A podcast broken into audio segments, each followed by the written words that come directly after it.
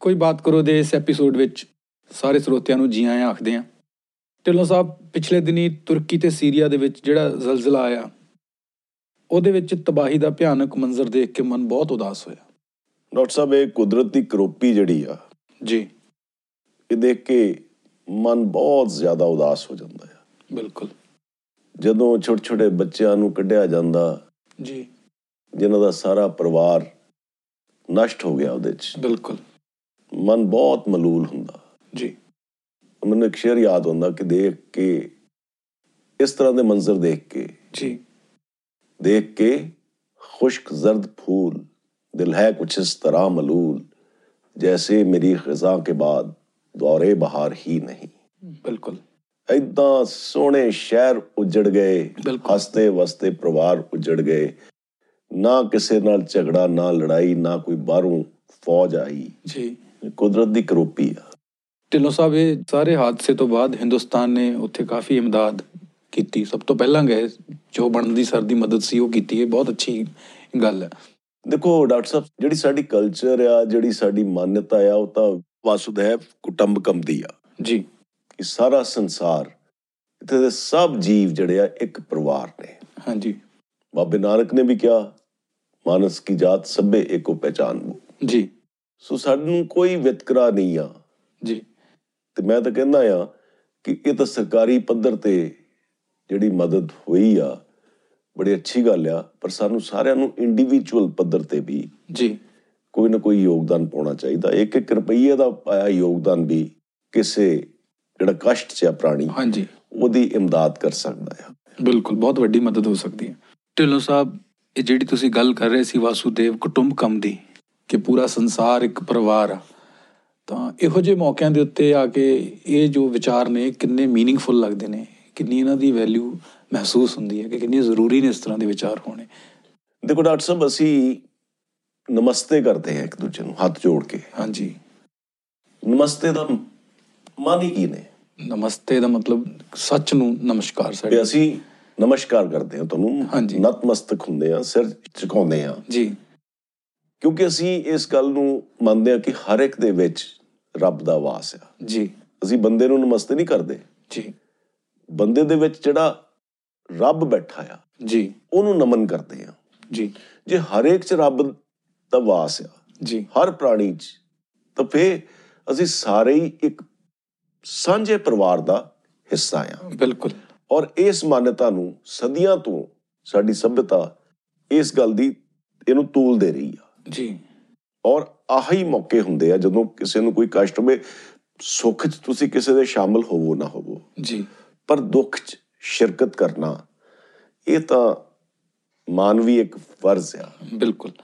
ਇੱਕ ਗੱਲ ਮੈਂ ਹੋਰ ਕਰਨਾ ਚਾਹੁੰਦਾ ਕਿ ਜਿਸ ਤਰ੍ਹਾਂ ਪਾਕਿਸਤਾਨ ਦੇ ਰਾਸ਼ਟਰਪਤੀ ਤੁਰਕੀ ਜਾਣਾ ਚਾਹੁੰਦੇ ਸੀ ਪਰ ਤੁਰਕੀ ਵਾਲਿਆਂ ਨੇ ਮਨਾ ਕਰਤਾ ਕਿ ਤੁਸੀਂ ਇੱਥੇ ਨਾ ਆਓ ਤੇ ਉਹ ਤਾਂ ਉਹਨਾਂ ਦੇ ਦੁੱਖ 'ਚ ਸ਼ਰੀਕ ਹੋਣਾ ਚਾਹੁੰਦੇ ਸੀ ਤੁਰਕੀ ਨੇ ਉਹਨਾਂ ਨੂੰ ਮਨਾ ਕਿਉਂ ਕੀਤਾ ਮਨਾ ਦੇਖੋ ਜੀ ਇੱਕ ਮੈਨੂੰ ਬਹੁਤ ਹੀ ਮੈਂ ਲੰਬੀ ਚੌੜੀ ਤੇ ਪੋਲੀਟੀਕਲ ਜੀ ਗੱਲ ਬਣ ਜਾਂਦੀ ਆ ਜੀ ਮੈਂ ਕਰਨੀ ਨਹੀਂ ਚਾਹੁੰਦਾ ਸਿਰਫ ਇੱਕ ਸ਼ੇਅਰ ਸੁਣਾ ਚਾਹੁੰਦਾ ਆ ਕਿਸੇ ਸ਼ਾਇਰ ਨੇ ਕਿੰਨਾ ਸੋਹਣਾ ਲਿਖਿਆ ਆ ਜੀ न छेड़ ए निकते बादे बहारी राह लग अपनी न छेड़ ए निकते बादे बहारी राह लग अपनी तुझे अटखेलियां सूझी हैं हम बेजार बैठे हैं ਵਾਹ ਉਹਨਾਂ ਦੇ ਘਰ 'ਚ ਮੁਸੀਬਤ ਆ ਬਿਲਕੁਲ ਸਾਡੇ ਘਰ 'ਚ ਕੋਈ ਬਿਮਾਰ ਹੋ ਜਵੇ ਅਸੀਂ ਆਸ ਕਰਾਂਗੇ ਵੀ ਮਹਿਮਾਨ ਸਾਡੇ ਘਰ ਆਉਣ ਉਦੋਂ ਨਹੀਂ ਬਿਲਕੁਲ ਨਹੀਂ ਕਿਉਂਕਿ ਤੁਹਾਡਾ ਸਾਰਾ ਧਿਆਨ ਕੇਂਦਰਿਤ ਜਿਹੜਾ ਬਿਮਾਰ ਆ ਉਹਦੀ ਤਿਮਾਰਦਾਰੀ ਚੱਲ ਗਿਆ ਬਿਲਕੁਲ ਜੇ ਤੁਹਾਡਾ ਕੋਈ ਧਿਆਨ ਉੱਥੋਂ ਹਟਾ ਕੇ ਦੂਜੇ ਪਾਸੇ ਲਾਉਣਾ ਚਾਹਵੇ ਨਹੀਂ ਸ਼ਾਇਦ ਤੁਸੀਂ ਨਹੀਂ ਇਹਨੂੰ ਬਿਲਕੁਲ, ਪਸੰਦ ਕਰੋਗੇ ਬਿਲਕੁਲ। ਸੋ ਇਹੀ ਇਸੇ ਬਿਨਾ ਤੇ ਉਹਨਾਂ ਨੇ ਉਹਨਾਂ ਨੂੰ ਕਿਹਾ ਕਿ ਤੁਸੀਂ ਨਾ ਆਓ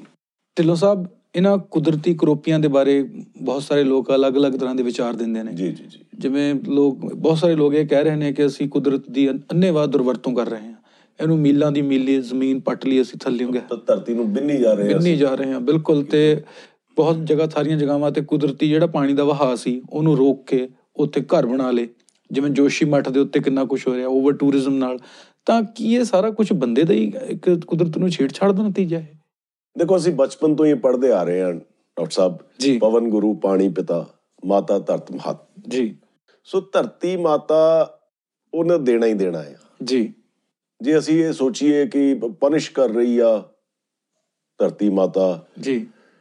ਮਾਂ ਹੁੰਦੀ ਆ ਮਾਂ ਨੇ ਤਾਂ ਬੱਚੇ ਨੂੰ ਪਿਆਰ ਹੀ ਕਰਨਾ ਆ ਜੀ ਕਦੀ ਕਦੀ ਕੋਈ ਗੁੱਸਾ ਵੀ ਆ ਜਾਂਦਾ ਆ ਜੀ ਕਿੰਨਾ ਸੋਹਣਾ ਸੁਰਜੀਤ ਪਾਤਰ ਜੀ ਨੇ ਲਿਖਿਆ ਇਹਦੇ ਬਾਰੇ ਔਰ ਬੰਦੇ ਦੇ ਸਾਰੇ ਇਹ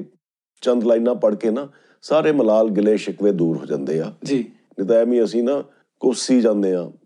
ਯਾ ਕਿਉਂ ਇਹ ਲਾਵਾ ਫੁੱਟ ਪਿਆ ਜੀ। ਕਿਉਂ ਇਹ ਜ਼ਲਜ਼ਲਾ ਆ ਗਿਆ ਕਿਉਂ ਇਹ ਹੜ ਆ ਗਿਆ ਜੀ ਸੋ ਪਾਤਰ ਜੀ ਲਿਖਦੇ ਨੇ ਕਦੀ ਕਦੀ ਜੇ ਜ਼ਮੀਨ ਅੰਦਰੋਂ ਉੱਬਲਦਾ ਲਾਵਾ ਭੜਕ ਕੇ ਉੱਠਦਾ ਜੀ ਕਦੀ ਕਦੀ ਜੇ ਜ਼ਮੀਨ ਅੰਦਰੋਂ ਉੱਬਲਦਾ ਲਾਵਾ ਭੜਕ ਕੇ ਉੱਠਦਾ ਤਾਂ ਦਰਦ ਹੋਣਾ ਕੋਈ ਕਲੇਜੇ ਵਾਹ ਐਵੇਂ ਕਿਹੜਾ ਤੜਪ ਕੇ ਉੱਠਦਾ ਲਗਾ ਕੇ ਸੀਨੇ ਗੱਲ ਤਾਂ ਪੁੱਛੋ ਵਾਹ ਇਹ ਸਲ ਸਾਰੇ ਹੀ ਇਸ਼ਕ ਦੇ ਨੇ ਵਾਹ ਸੋ ਜੇ ਧਰਤੀ ਤੁਹਾਡੇ ਤੋਂ ਇੰਤਕਾਮ ਵੀ ਲੈਂਦੀ ਹੈ ਨਾ ਜੀ ਉਹਦੇ ਵਿੱਚ ਵੀ ਉਹ ਤੁਹਾਨੂੰ ਕੁਝ ਸਿਖਾਉਣਾ ਚਾਹੁੰਦੀ ਆ ਕਿ ਥੋੜਾ ਸੰਭਲ ਜਾਓ ਬਿਲਕੁਲ ਸਬਰ ਨਾਲ ਕੰਮ ਲਓ ਸਭ ਕੁਝ ਠੀਕ ਹੋਊਗਾ ਪਰ ਜਦੋਂ ਅਸੀਂ ਬੇਸਬਰੀ ਦਿਖਾਉਂਦੇ ਆ ਜੀ ਉਦੋਂ ਫਿਰ ਕਦੀ ਕਦੀ ਕੰਨ ਵੀ ਪੱਟਦੀ ਆ ਧਰਤੀ ਮਾਤਾ ਚਲੋ ਸਾਹਿਬ ਬਿਲਕੁਲ ਤੁਹਾਡਾ ਤੁਹਾਡਾ ਇਹ ਪੁਆਇੰਟ ਵੀ ਸਹੀ ਆ ਪਰ ਇਹ ਜੋ ਜ਼ਲਜ਼ਲਾ ਆਇਆ ਇਹਦੇ ਵਿੱਚ ਇੰਨੇ ਮਾਸੂਮ ਬੱਚੇ ਕੁਝ ਲਮਹੇ ਦੇ ਵਿੱਚ ਹੀ ਆਪਣੀ ਜਾਨ ਤੋਂ ਹੱਥੋਂ ਬੈਠੇ ਬਹੁਤ ਸਾਰੇ ਬੇਕਸੂਰ ਮਾਰੇ ਗਏ ਤਾਂ ਇਹ ਕੁਦਰਤ ਦਾ ਖੇਲ ਇੱਕ ਵਾਰ ਸਮਝ ਨਹੀਂ ਲੱਗਦਾ ਵੀ ਕਈ ਵਾਰੀ ਡਾਕਟਰ ਸਾਹਿਬ ਭਾਣਾ ਮੰਨਣਾ ਪੈਂਦਾ ਆ ਜੀ ਔਰ ਇੱਥੇ ਹੀ ਜਿਹੜਾ ਅਸੀਂ ਜਿੱਥੋਂ ਸ਼ੁਰੂ ਕੀਤਾ ਸੀਗਾ ਉਸੇ ਗੱਲ ਤੇ ਆਈਏ ਕਿ ਵਾਸੁਧੈਵ ਕੁਟੰਬਕਮ ਇੱਥੇ ਹੀ ਅਸਲ ਮਾਨੀ ਚ ਲਾਗੂ ਹੁੰਦਾ ਆ ਜੀ ਜੇ ਅਸੀਂ ਅਫਸੋਸ ਕਰੀ ਜਾਈਏ ਤਾਂ ਫਿਰ ਕੁਝ ਨਹੀਂ ਹੋਣਾ ਬਿਲਕੁਲ ਸਾਨੂੰ ਅਫਸੋਸ ਤੋਂ ਉੱਪਰ ਉੱਠ ਕੇ ਜੀ ਕੋਈ ਯੋਗਦਾਨ ਪਾਉਣਾ ਪੈਣਾ ਆ ਜੀ ਇਹ ਜਿਹੜੀ ਪ੍ਰੋਬਲਮ ਆ ਜੀ ਇਹ ਮੁਸ਼ਕਿਲ ਦੇ ਹਾਲਾਤ ਉਹ ਜ਼ਲਜ਼ਲੇ ਤੱਕ ਸੀਮਤ ਨਹੀਂ ਰਹਿੰਦੇ ਜੀ ਲੋਕ ਬੇਘਰ ਹੋ ਗਏ ਬਿਲਕੁਲ ਠੰਡ ਆ ਬਿਲਕੁਲ ਅੰਨ ਤੋਂ ਤਰਸ ਰਹੇ ਆ ਲੋਕ ਬਿਲਕੁਲ ਬੇਸਿਕ ਪਾਣੀ ਔਰ- ਦੀ ਕਮੀ ਆ ਔਰ ਇਹ ਚੀਜ਼ਾਂ ਜਿਹੜੀਆਂ ਆ ਇਹ ਸਾਲਾਂ ਸਾਲ ਚੱਲੀ ਜਾਣੀਆਂ ਆ ਹਾਂਜੀ ਇਸ ਕਰਕੇ ਮੈਂ ਕਹਿੰਦਾ ਹੁੰਦਾ ਆ ਵੀ rise up to the occasion ਜੀ ਕਿ ਵਾਸੁਦੇਵ ਕੁਟੰਬਕਮ ਦੀ ਗੱਲ ਕਰਦੇ ਆ ਜੀ ਤਾਂ ਸਾਨੂੰ ਹਰ ਇੱਕ ਨੂੰ ਕੁਝ ਨਾ ਕੁਝ ਯੋਗਦਾਨ ਪਾਉਣਾ ਚਾਹੀਦਾ ਕਹਿੰਦੇ ਆ ਫਾਰਸੀ ਚ ਕਹਿੰਦੇ ਆ ਕਤਰਾ ਕਤਰਾ ਦਰਿਆ ਮੇਸ਼ਵਦ ਜੀ ਬੂੰਦ ਬੂੰਦ ਰਲ ਕੇ ਦਰਿਆ ਬਣ ਜਾਂਦਾ ਆ ਬਿਲਕੁਲ ਸੋ ਸਾਡਾ ਇੱਕ ਇੱਕ ਰੁਪਈਆ ਜੇ ਕੰਟਰੀਬਿਊਟ ਅਸੀਂ ਕਰੀਏ ਜੀ ਤਾਂ ਉਹ ਇੱਕ ਦਰਿਆ ਬਣ ਜਾਂਦਾ ਆ ਇਸ ਟਾਈਮ ਸਾਡੇ ਉਸ ਪਰਿਵਾਰ ਦੇ ਮੈਂਬਰ ਨੂੰ ਬਿਲਕੁਲ ਤੁਰਕੀ ਵਾਲੇ ਪਰਿਵਾਰ ਦੇ ਮੈਂਬਰ ਨੂੰ ਸਾਡੀ ਉਹ- ਉਹਨੂੰ ਤਵੱਕੋ ਆ ਸਾਡੇ ਤੋਂ ਬਿਲਕੁਲ ਸੋ ਸਾਰਿਆਂ ਸਰੋਤਿਆਂ ਨੂੰ ਮੈਂ ਇਹ ਗੁਜ਼ਾਰਿਸ਼ ਕਰਾਂਗਾ ਕਿ ਜੋ ਵੀ ਬਣਦਾ ਸਰਦਾ ਆ ਕਿਸੇ ਤੋਂ ਉਹ ਜ਼ਰੂਰ ਕੰਟਰੀਬਿਊਟ ਕਰਨ ਅੱਜ ਲਈ ਇੰਨਾ ਹੀ ਫਿਰ ਮਿਲਾਂਗੇ ਗਰ ਖੁਦਾ ਲਾਇਆ